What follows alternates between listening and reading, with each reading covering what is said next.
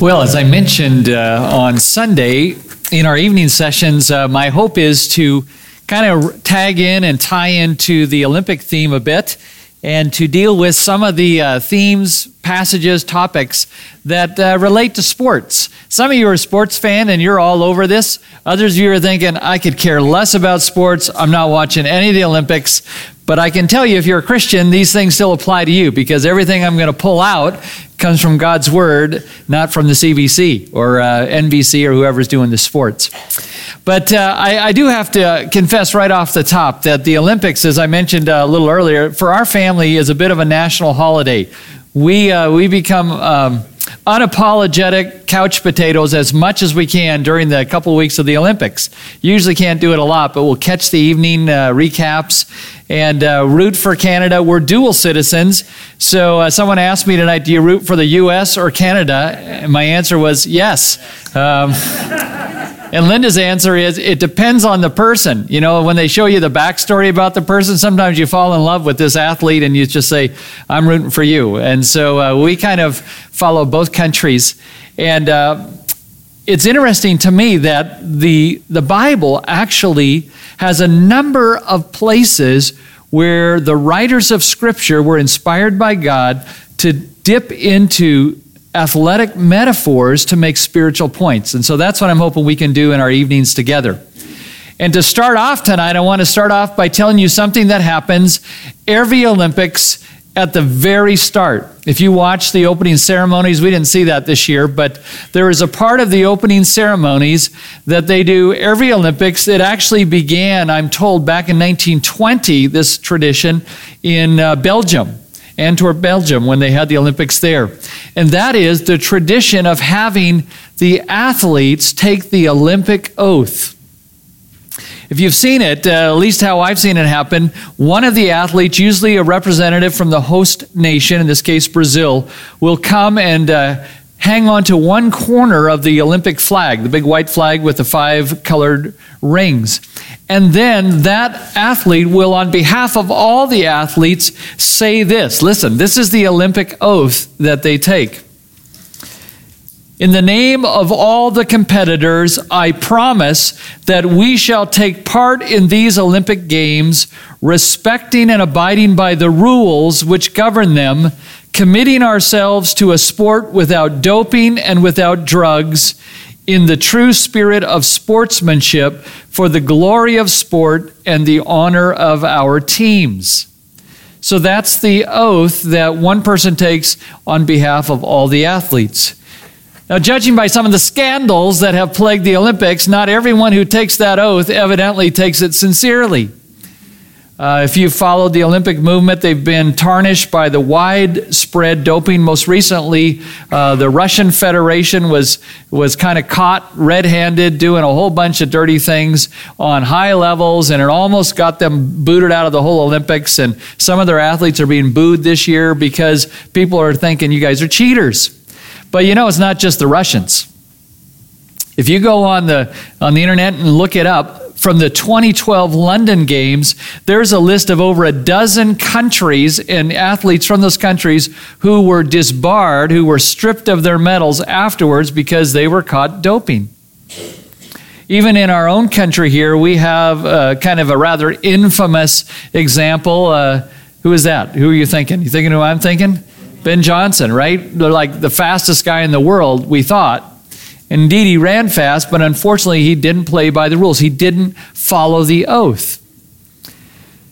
Now, it's interesting that that idea of playing by the rules in athletic contests is not recent. It didn't just start in 1920 in Belgium. Did you know that in the biblical times, when Paul the Apostle Paul wrote using athletic metaphors, he understood that athletes were committed to playing by the rules or they'd be disqualified. He knew that in the games of his day, the, the Isthmus Games, and even the, the beginning of our modern Olympic Games, you had to play by the rules or you were disqualified. And there's a passage where Paul uses this idea of playing by the rules speaking in sports terms to make a spiritual point. And that's where I want us to start tonight. If the Olympic athletes start by being reminded that you have to play by the rules, tonight we're going to see a passage that calls us as Christians who are involved in serving the Lord that we have to serve by the rules, play by the rules in ministry. And the passage that I'm referencing is found in the book of Second Timothy. So would you join me there in the New Testament book of Second Timothy? Tonight we're going to be in chapter 2 chapter 2, and I want to talk to you about playing by the rules when it comes to serving the Lord. And I want to talk to you about that because if you and I don't get this message and take it to heart, we could find ourselves to be spiritual Ben Johnsons. We could be actually gifted and seemingly successful, but ultimately disqualified from the prize that God wants to give those who serve Him in ministry. So the stakes are rather high here, much higher than at the Olympic Games, actually. They're eternally high. Tonight, we want to hear what the Bible has to say to us. And here's what I'm hoping I'm hoping that tonight you will take stock of your life. Tonight, I'm going to walk you through what I believe Paul says right here in chapter 2 are the biblical standards by which God expects all of us to live by and live under if we're going to serve Him effectively. And I'm hoping you'll do a bit of an audit, a bit of a personal check as well as I'm hoping you'll think about the people you are mentoring, whether it's your children, whether it's your grandchildren, whether it's other younger people in ministry, and you'll be thinking about how can I instill these things into them so that they don't flame out and end up disqualified in serving the Lord. So this is for us and this is for others. Tonight I want to talk to you about serving by the rules or playing by the rules in God's ministry. Let me pray and then we'll look at it. Father, I, I would ask tonight that your Spirit would take your word and you would make it plain to us. Help me to do, um, with your help, help me to do a good job in just presenting what your word says. And then would you allow us to be receptive to what it says so that we can understand, heed, and even teach it to others? And I pray this in your name. Amen. We're going to cover a fair bit of ground tonight, but we're going to focus on one verse. But to get to that, let me read the first seven verses of 2 Timothy chapter 2. Follow along, please. Paul writes this You then, my son, be strong in the grace that is in Christ Jesus. And the things you have heard me say in the presence of many witnesses, entrust to reliable men who will also be qualified to teach others endure hardship with us like a good soldier of Christ Jesus. No one serving as a soldier gets involved in civilian affairs. He wants to please his commanding officer. Similarly, if anyone competes as an athlete, he does not receive the victor's crown unless he competes according to the rules. The hard working farmer should be the first to receive a share of the crops. Reflect on what I am saying for the Lord will give you insight into all of this. So, as you know, Paul here is writing to his young protege, his understudy, Timothy. And he begins in verse 1 by reminding Timothy of the resources that are going to help him in ministry the grace of God. Be strong in the grace that is in Christ Jesus. Paul says, Timothy, I know this is what I'm about to ask you to do is pretty hard stuff, but remember, God's grace can be sufficient for you, it can give you strength. And then in verse 2, he reminds Timothy of his assignment. This is essentially the assignment all of us have in ministry. Look at it in verse 2. The things you've heard me say, so what you have learned, the scripture you've learned, entrust to reliable men, and we would say also reliable women, who will be qualified to teach others. The essence of ministry is disciple making. It's taking the things that God has given to us through His Word and finding other people and giving it to them so that they in turn can give it to others. It's the extension of what Jesus said in Matthew 28 go into all the world and make disciples of all nations. So Paul says, Hey, Timothy, remember God's grace, remember your assignment. You're there to raise up other people who will serve the Lord. Then, what Paul does in verses 3 through verse 7 is he gives him, not after the assignment, he gives him three word pictures. Three pictures that are both a motivation, inspiration, and an instruction. He says, Timothy, Timothy, let me fire you up for your calling by giving you these three analogies, three word pictures. This will show you what it's going to take for you to do your ministry. And by the way, these same three things is what you want to train into the people you disciple. He gives them three pictures, and you know the pictures. Verses three and four, it's the picture of a soldier. Verse five, the picture of an athlete. In verse 6, the picture of a farmer. And then verse 7, he says, Hey, Timothy, think about what I've said, and the Lord will give you insight. Essentially, what he's saying is, Timothy, if you think about this, you're going to realize that to do your ministry well, you are going to need the mentality of a soldier. You're willing to suffer hardship. And you're going to need the integrity of an athlete. You're willing to play by the rules. And you're going to need the industry of a farmer. You're going to need to work hard. Now, each of those pictures would be worth us spending a whole evening just thinking about. But tonight, I'm going to highlight just the middle one the athlete. We're going to focus on the fact that you have to, Paul says, you need the integrity of an athlete who plays by the rules. And what we're going to see tonight, Paul's making a spiritual point. Let me give you the point right up front. Everything I say is going to hinge off this. This is what I think the point of that verse, verse 5 is. It's simply this to receive God's reward in ministry, you have to play by God's rules. I think that's what Paul is telling Timothy. You boil it all down. To receive God's reward, the victor's crown, God's reward for ministry, for serving Him, whether you do that vocationally or whether you do that as a committed layperson, to receive God's commendation, His award, His reward for ministry, you got to play by His rules. You say, well, what does that mean? Well, that's what we want to think about tonight. What do we mean, play by God's rules? In fact, we often, as evangelicals, often say we're not about rules, we're about relationship. And when it comes to the core of our faith, that's true.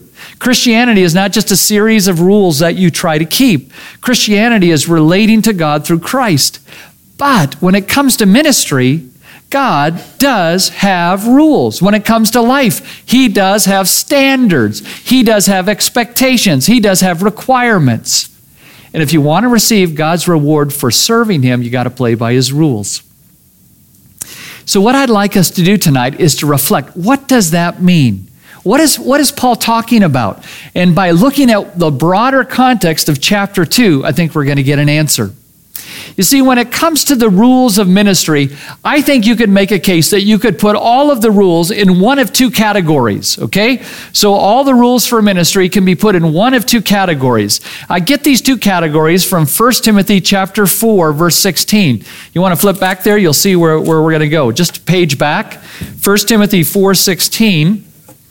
I think Paul gives the two categories for all Christian ministry standards or rules. 1 Timothy chapter 4 verse 16. Look what Paul says.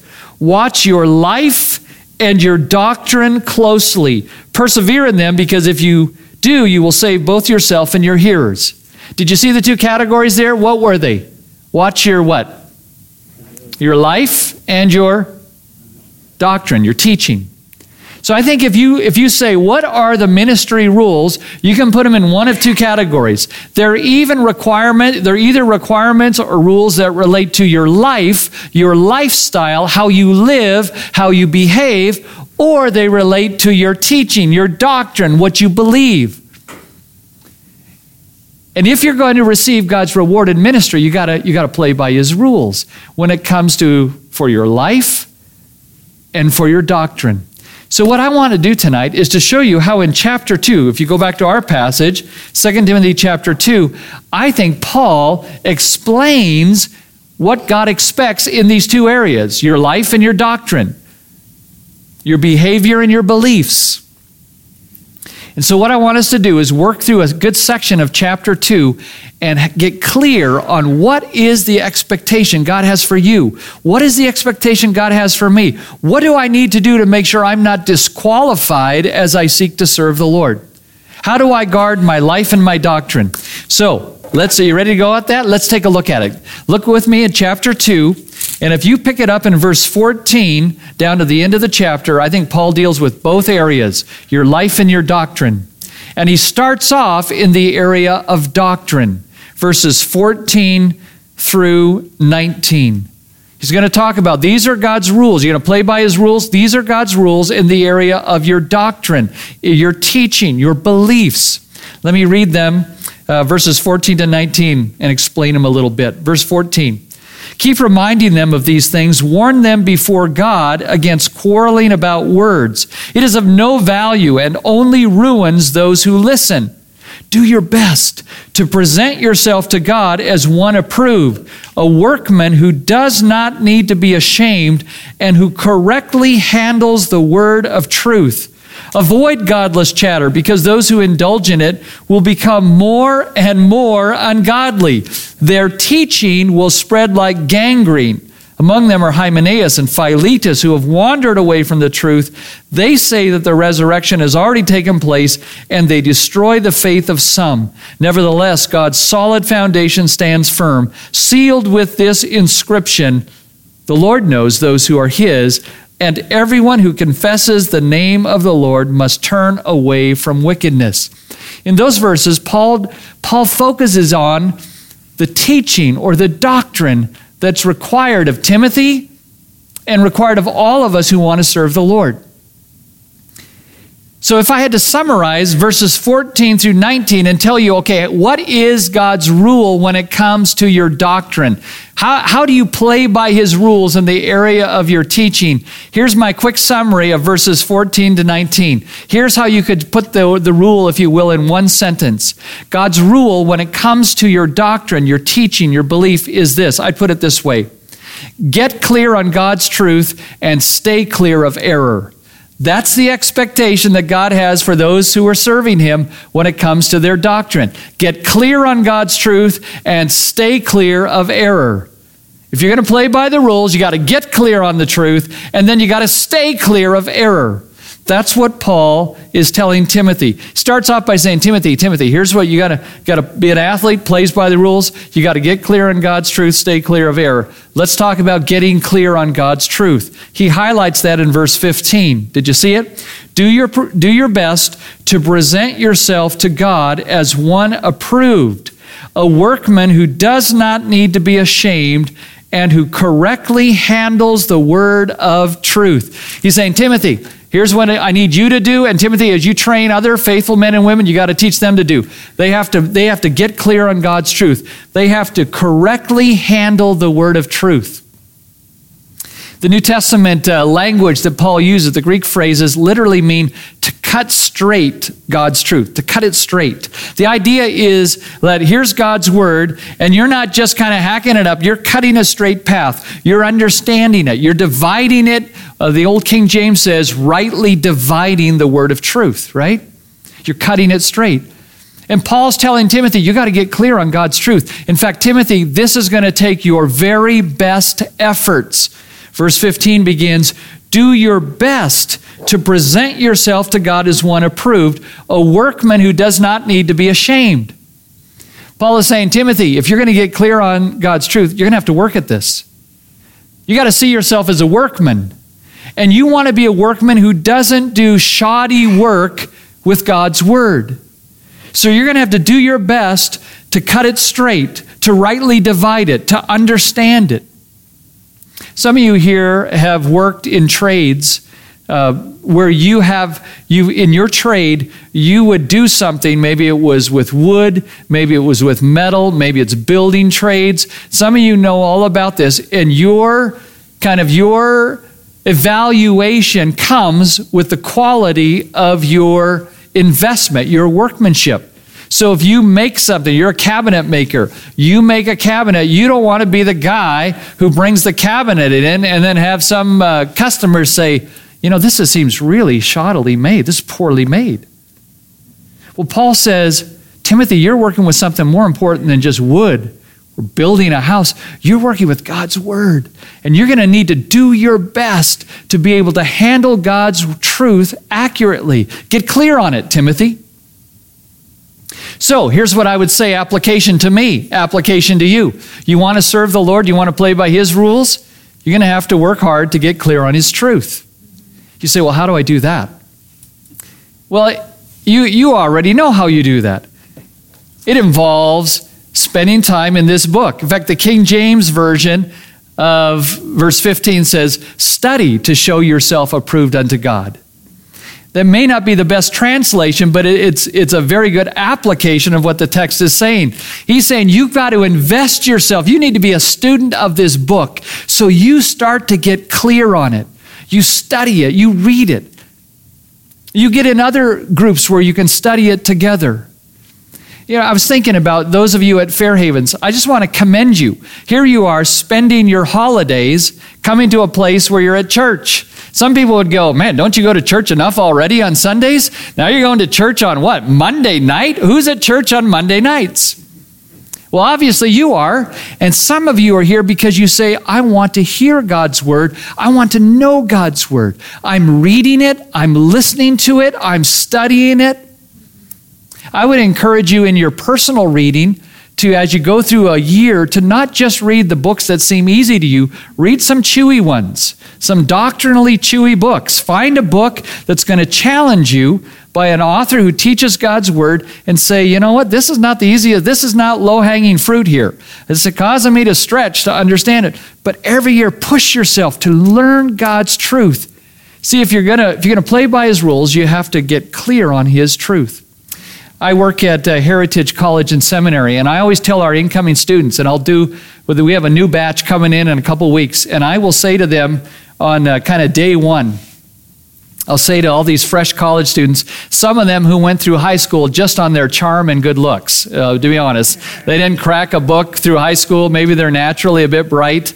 And so they just waltz in and they think, they think Heritage is going to be kind of like summer camp uh, with, with chapel every day or something. So I'll say to them, you know what? We make no apology here for being academically rigorous in what we ask of you when it comes to learning how to study God's Word. We're really serious about that because we believe this book is God's book.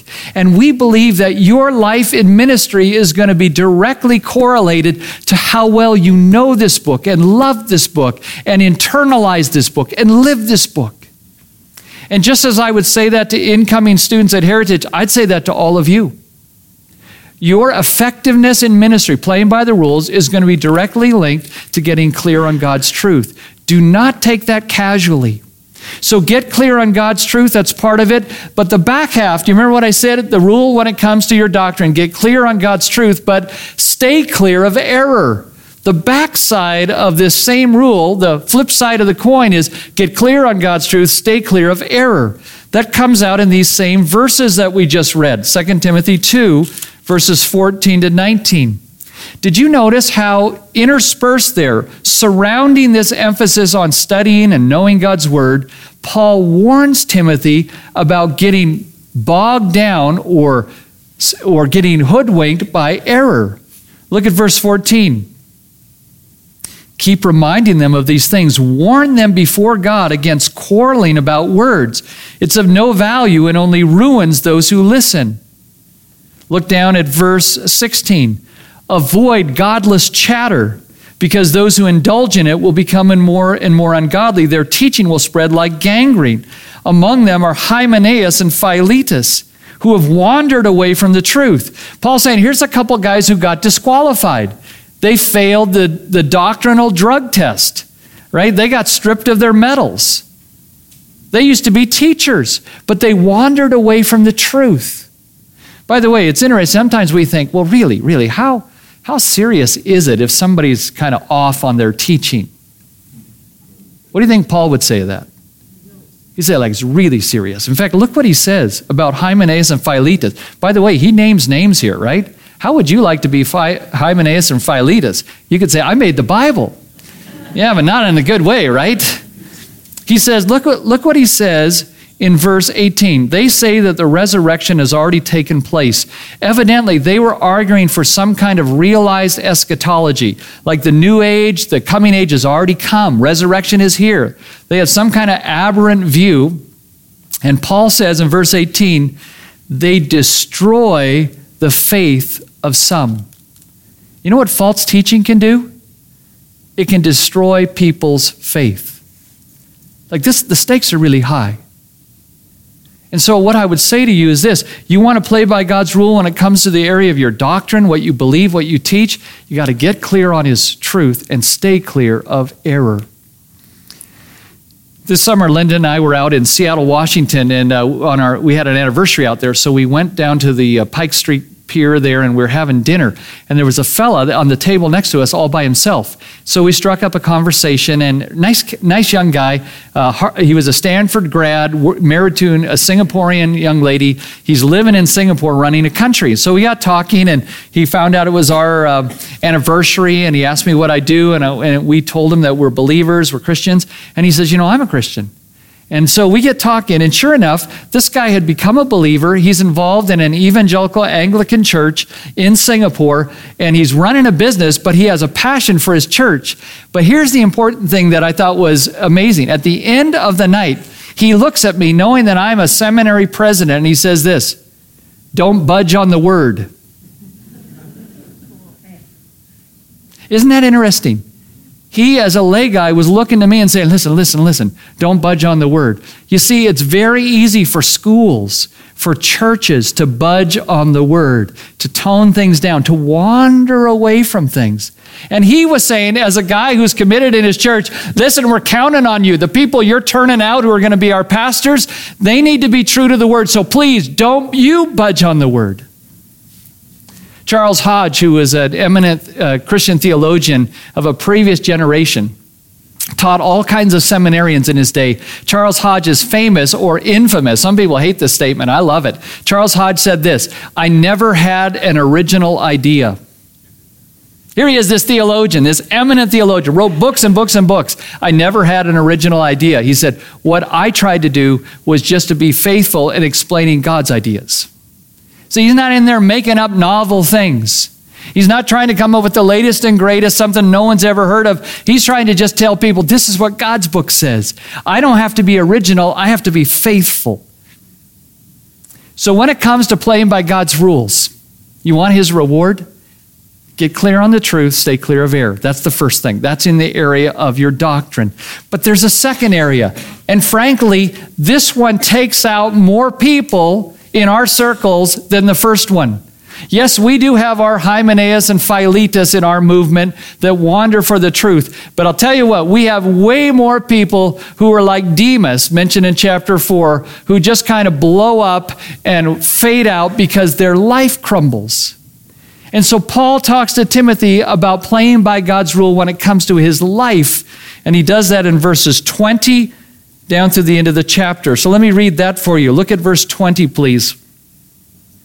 In a large house, there are articles not only of gold and silver, but also of wood and clay. Some are for noble purposes, and some for ignoble. If a man cleanses himself from the latter, he will be an instrument for noble purposes, made holy, useful to the master, and prepared to do any good work. Flee the evil desires of youth and pursue righteousness, faith, love, and peace along with those who call on the Lord out of a pure heart. Let me just stop right there. I think that when you say, What are the rules that God has for people who are serving Him when it comes to your life? Well, I'd put it this way. We've already said when it comes to your doctrine, get clear on truth, stay clear of error.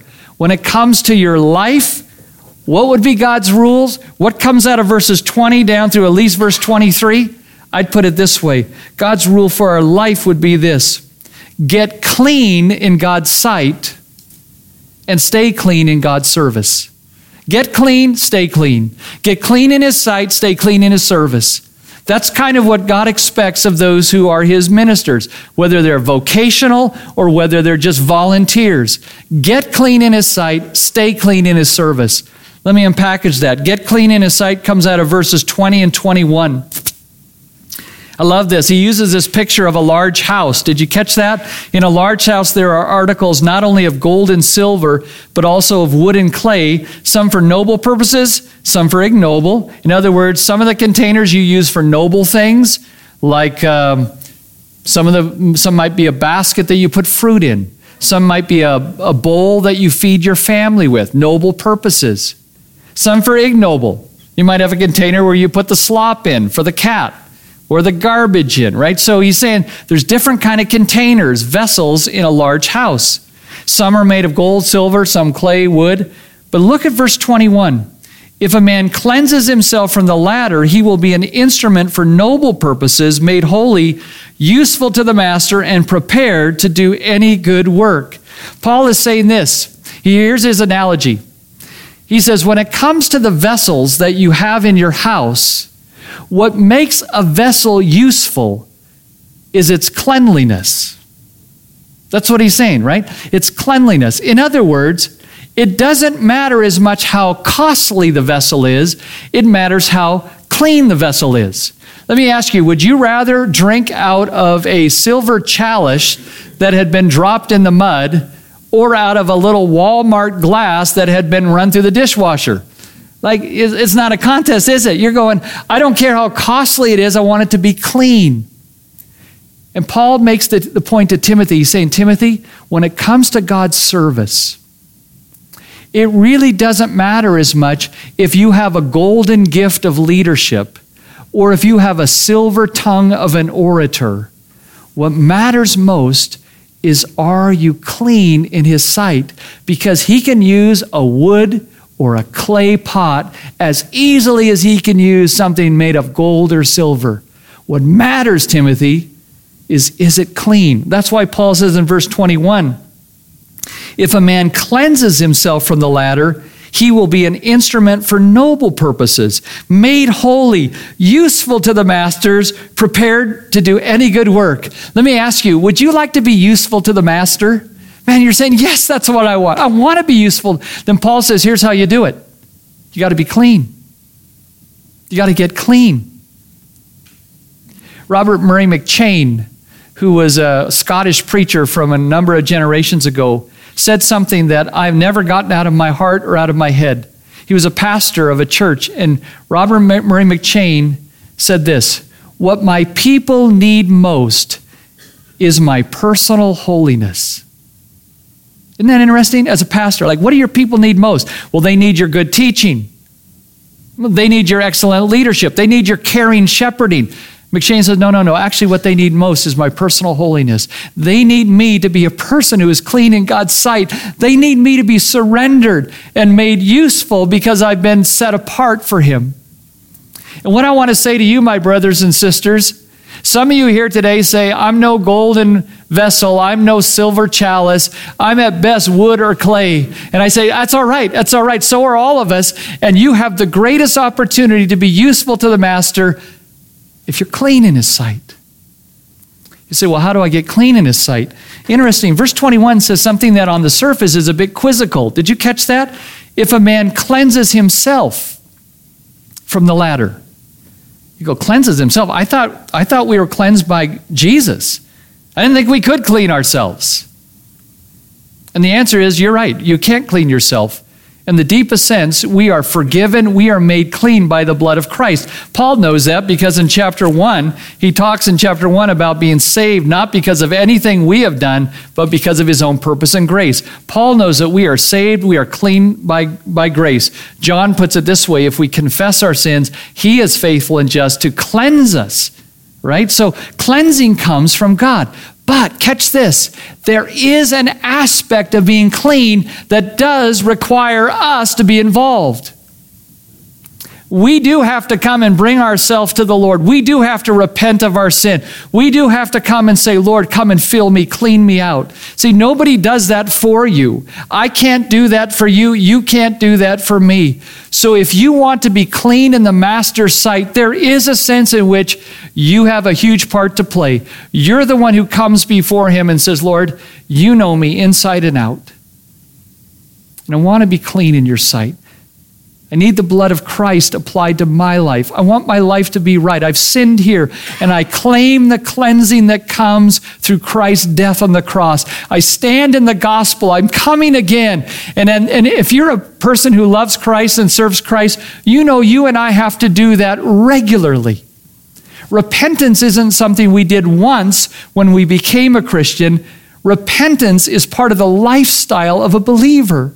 And it's part of the lifestyle of a healthy minister. We learn to come to the Lord daily and say, Lord, I need your grace again. We sang it tonight. I need you. I need you. Every hour I need you.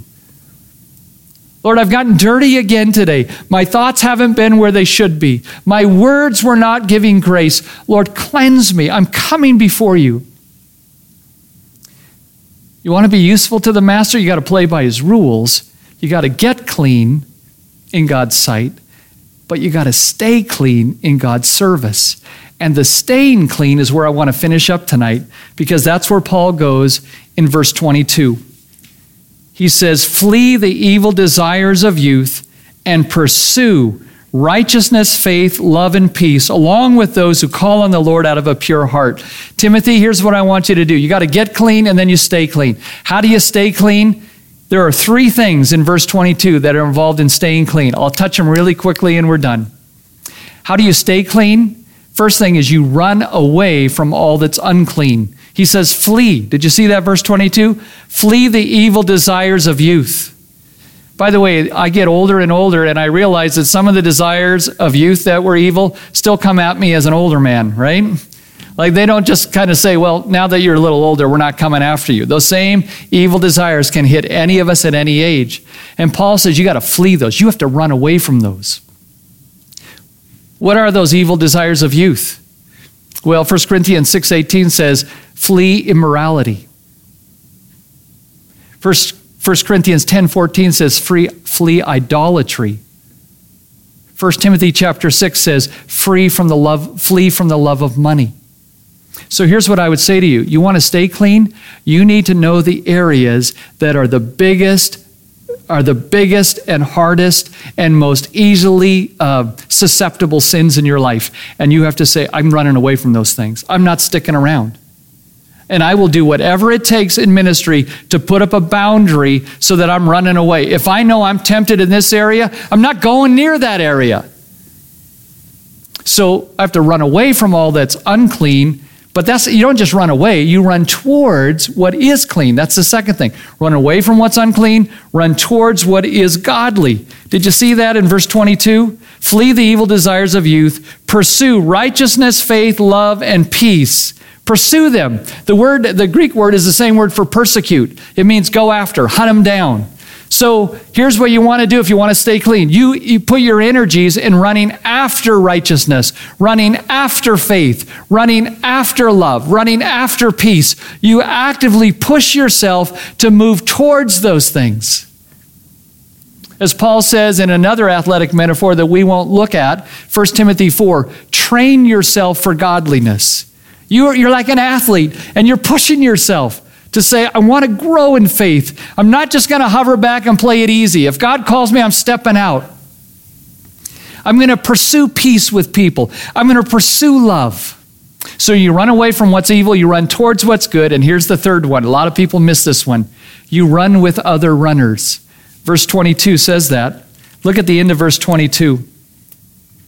Pursue righteousness, faith, love, and peace along with those who call on the Lord out of a pure heart.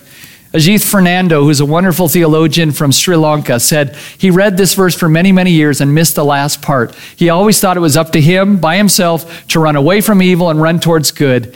And he said, I came to realize it also says run with other people. In other words, you need brothers and sisters alongside of you who are also going for it. You want to stay clean in ministry? You set your heart to go for it, but you set around you some people who will help you who will hold you accountable, who will pray with you when you're weak, who will kick you in the bum when you are starting to get lousy and lazy. People who care enough about you who said, We're not going to let you go that way. There's more in you than that. So, what have we said tonight? You want God's reward in ministry? Well, Paul says in 2 Timothy 2 5, you got to play by his rules. And the rules tend to fit into one of two areas your doctrine and your life. When it comes to your doctrine, you got to get clear on God's truth, stay clear of error. And when it comes to life, you got to get clean in God's sight, stay clean in God's service. And if you and I, by His good grace, which the chapter starts with, be strong in the grace that is in Christ Jesus, if we will do that, Paul says in chapter 2, verse 5, we have a chance to win the victor's crown. victor's crown. Paul's days, you know what the Olympians got for winning? They got a little laurel wreath, sometimes made out of uh, olive, sometimes out of laurel. And you've seen pictures of it. They'd put it around the victor's head.